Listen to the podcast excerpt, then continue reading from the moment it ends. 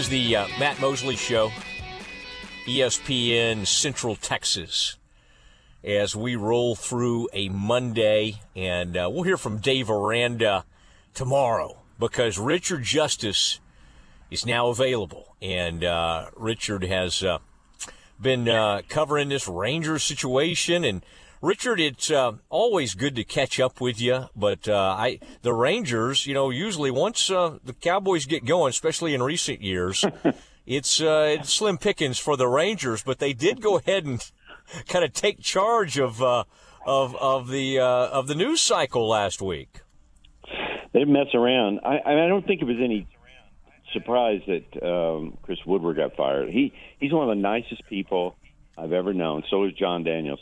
And I'll say this, if you put Chris Woodward in a different situation, if you made him the manager of the Houston Astros, they'd have probably at least as many wins as they do right now. Uh, the, the criticisms internally with the Rangers was that he didn't have any leadership. He didn't show – I don't know leadership's the right word. I never know what that is. Dave Aranda would have a better definition of that than than, than I would.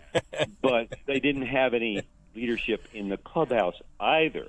Like Corey Seager signed for all this money, and he's basically a non-presence in terms of leadership. And I don't even know what that means, because when I was in Baltimore, Cal Ripken and Eddie Murray were criticized for not having any leadership.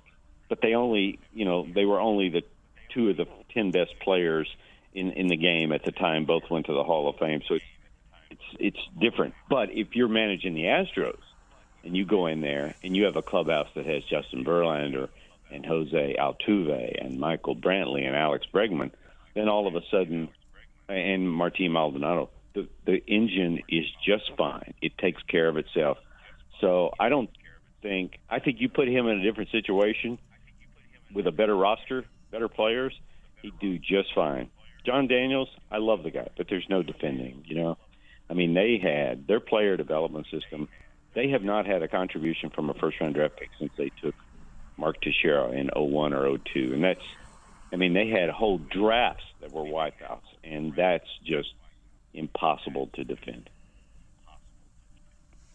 Yeah, it's, uh, and I'm with you. I like John a lot, too. I, you know, I, it, it was kind of amazing that Ray Davis stuck with him for so long, and then at the end of all that, gives him sort of an ungracious Uh, goodbye. Uh, you know, announces in a press release he's that uh, right. well, Matt, okay, Matt, yeah, he's been relieved of his duties. Yeah, right, Matt, Matt. Here's what happens when these billionaires buy teams. They come in one of two forms. Either they assume that they know everything. I think the Cowboys have one like that.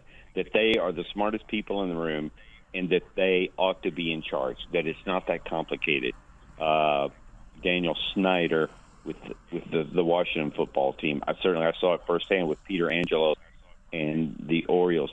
Or they assume they don't know anything, and they latch on to the only person they know that knows anything.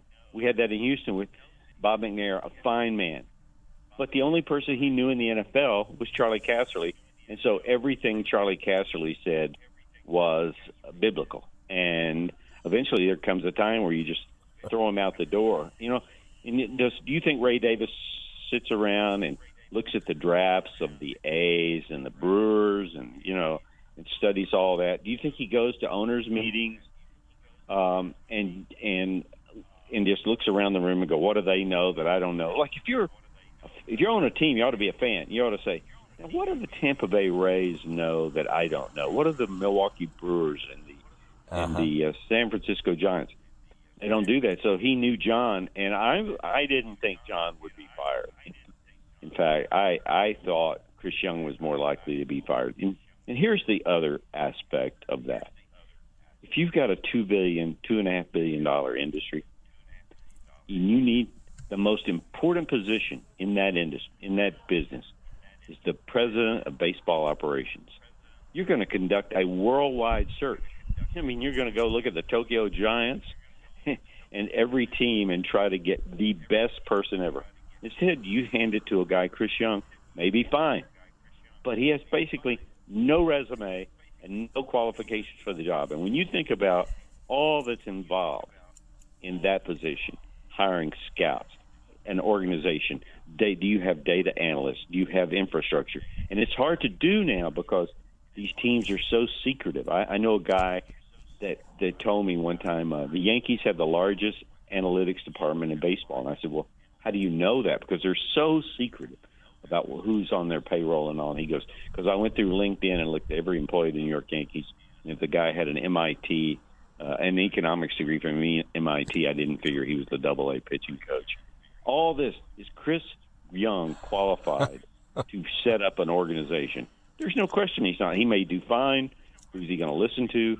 You know, the funny thing is, Jon Daniels was this young guy from Cornell. We all assumed he was one of the nerds, but he was never that. He was a traditional player development guy that was the Rangers got so far behind in the data information age, and I, I don't know if they can catch up. And it takes millions of dollars in infrastructure and in hiring data, and then the paranoia that comes with it uh, in, like, what's the next great, next great thing? These guys spend so much time.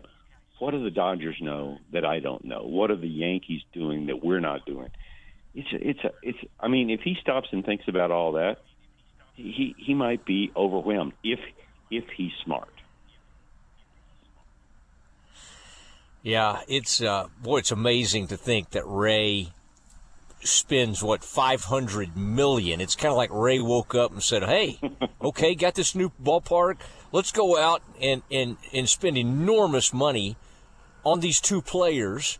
And and then of course it's like, well, wait, why aren't we winning? Aren't we supposed to be winning? And and you know, I, I don't exactly know what they expected, but you look at the rest of the team, you look at the rest of the roster. This is a team, every year, Richard, when we talk, we're like, you know, first of June maybe, they're kind of like, oh, we're hanging in there. This is kind of interesting. And then, of course, it catches up, uh, it, and and they just fade. Um, and, and I don't I don't know what the, it, it, but I th- I find that interesting what you're saying about Chris. And I lo- I liked your column uh, in Texas Monthly, just the thinnest of resumes. And and, right. and this guy was propped up based on, hey, he M L B loved him. Oh, Rob Manfred loved this guy. Well, that doesn't mean he was doing the things that you just mentioned. In putting all these things together, uh, the fact that Manfred enjoyed being around him in the in the Major League Baseball, so it, it is amazing what these people tell themselves to that, to to give these jobs. Uh, and and and that's interesting what you said about John. I mean, I you you, you look at him and you think wonky dude from Cornell, but right. to see the the Rangers fall so far behind in that area is stunning. Because we think right. that all these guys are just so brilliant that that could never happen. And, and here's the other thing, Matt. You can't buy a contender. You can't spend your way back into contention. You cannot do it. The Yankees and the Red Sox can't do it. When you look at their championship teams, their best teams, look at how many homegrown players are on that team. And if they can't do it, you, I mean, you just can't do it. If they can't do it, then the Texas Rangers certainly can't do it. It, it. it comes down, and it's it's player development, it's the draft. The Dodgers are the gold standard and everything. And the one, one way to know that is to look how many ex-Dodger employees are running other teams. And, uh, you, you know, like, so what are they going to do to prop, prop up the rotation? They're going to go get two starting pitchers? Well, you need ten. How, you know, look at how many starting pitchers you need in a year. You need, you need, you need seven, eight, nine quality starting pitchers. All they... They can. They need all those guys, Cole Reagan, Kumar Rocker, all those guys to come through. But they're not going to come through next year. The, the Kansas City Royals built a model franchise, and those guys started, Sal Perez and those guys started arriving in twenty eleven and twenty twelve. Well, when did they become good again? It was twenty fourteen. Those guys, Moustakas, Hosmer, um, uh, they had to go up and come back and succeed and fail.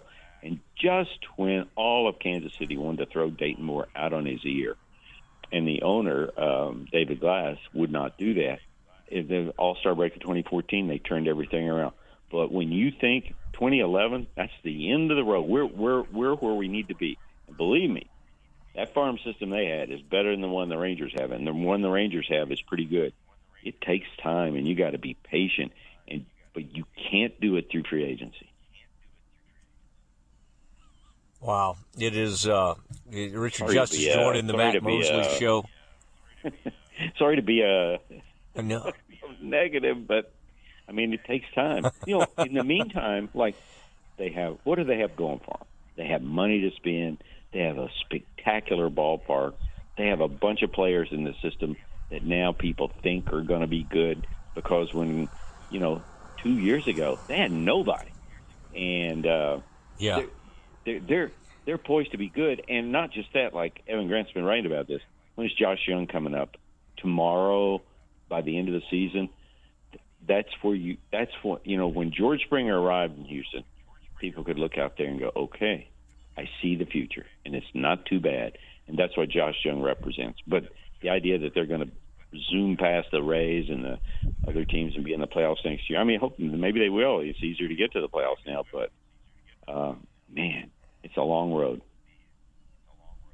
Yeah, talking to Richard Justice on the Matt Mosley Show, E S P N Central Texas, and it has been interesting to watch and uh, to see where this thing's headed.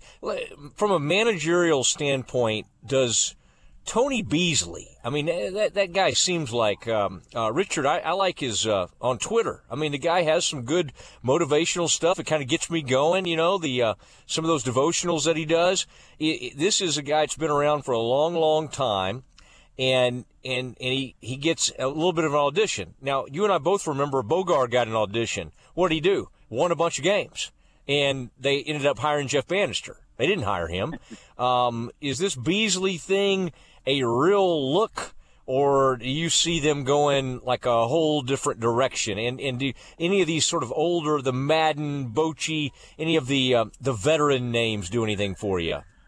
No, they don't. Any of them do anything for me. I think you got to hire a young guy, a younger guy. Tony's not a young guy. He's a younger guy. He's an energetic guy. He's a power positive thinking guy. But I, th- I always saw Chris Woodward as all those things too. I always thought he was great. Yeah. You know, I mean, he, he was knocked. I think knocked by the front office for not punishing players. You know, and I, there's a story going around that Odalis Garcia stole on against a do not steal sign, and the front office were upset that he wouldn't bench him the next day. But instead, Chris talked to him and said X, Y, and Z, and Adelis understood that. Um, I think. It, I think. I, I mean, I don't think they have any. I don't think there would be a problem with hiring Tony. But what you have to understand is that the game has changed, and you have to let him know that. That things like lineups, pitching matchups, late inning strategy, I mean, late inning um, pitching matchups that you have available that day. Um, a lot of those are going to be dictated from the front office. And, um, you know, like a Dusty Baker in Houston, I don't think he likes that. And I think that's why if he didn't go to the World Series, the Astros probably are getting a new manager. It's a new game. None of these guys, none of these guys uh, like being told what to do. But that's the world we live in now. And don't call it analytics. I, I you know, people call, rip analytics. Just call it information.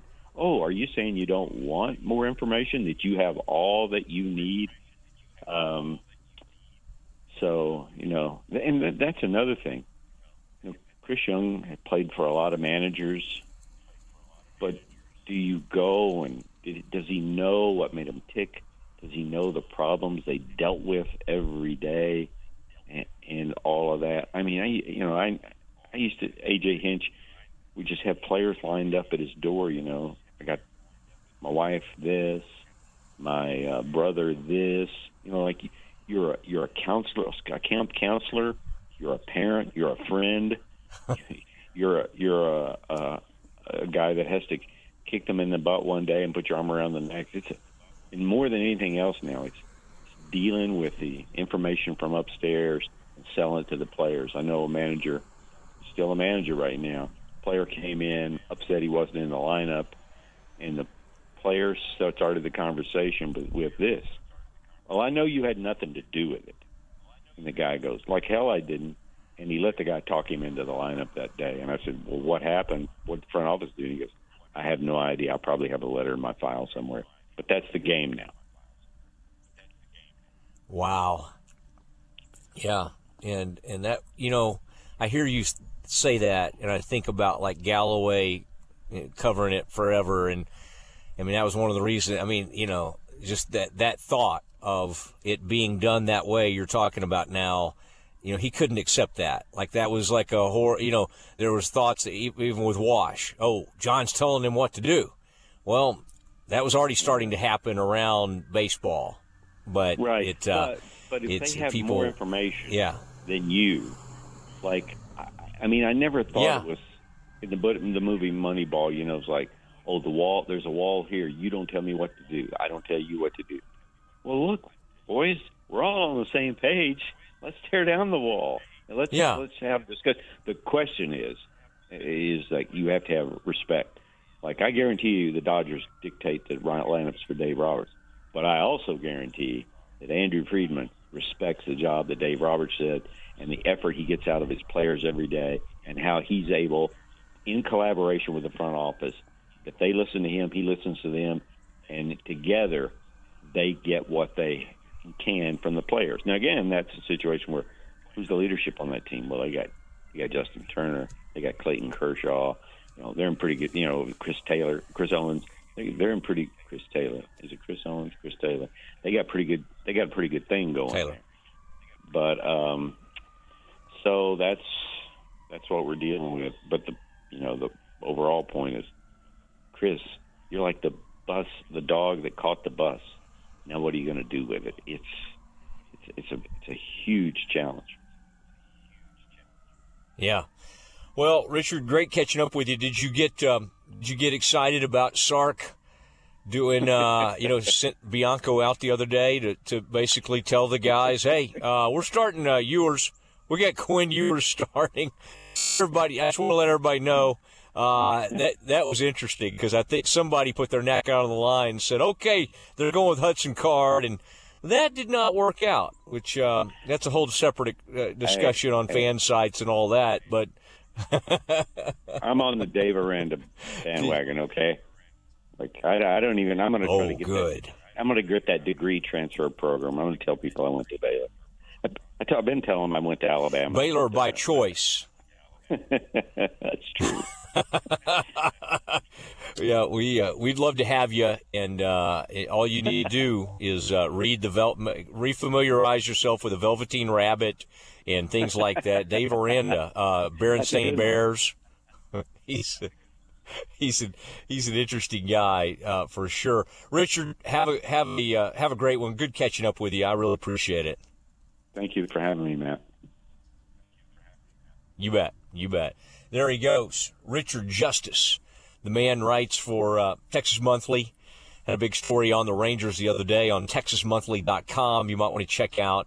And uh, and he's really familiar. He's had a long relationship with Jon Daniels and, and the whole group there, and so has a lot of good stuff on that front. And then, of course, covered the Astros forever, was a columnist for the Houston Chronicle, and then went over to uh, the M L B Network at M L B dot com, and now writes for Texas Monthly. All right. Uh, I'll tell you what. Let's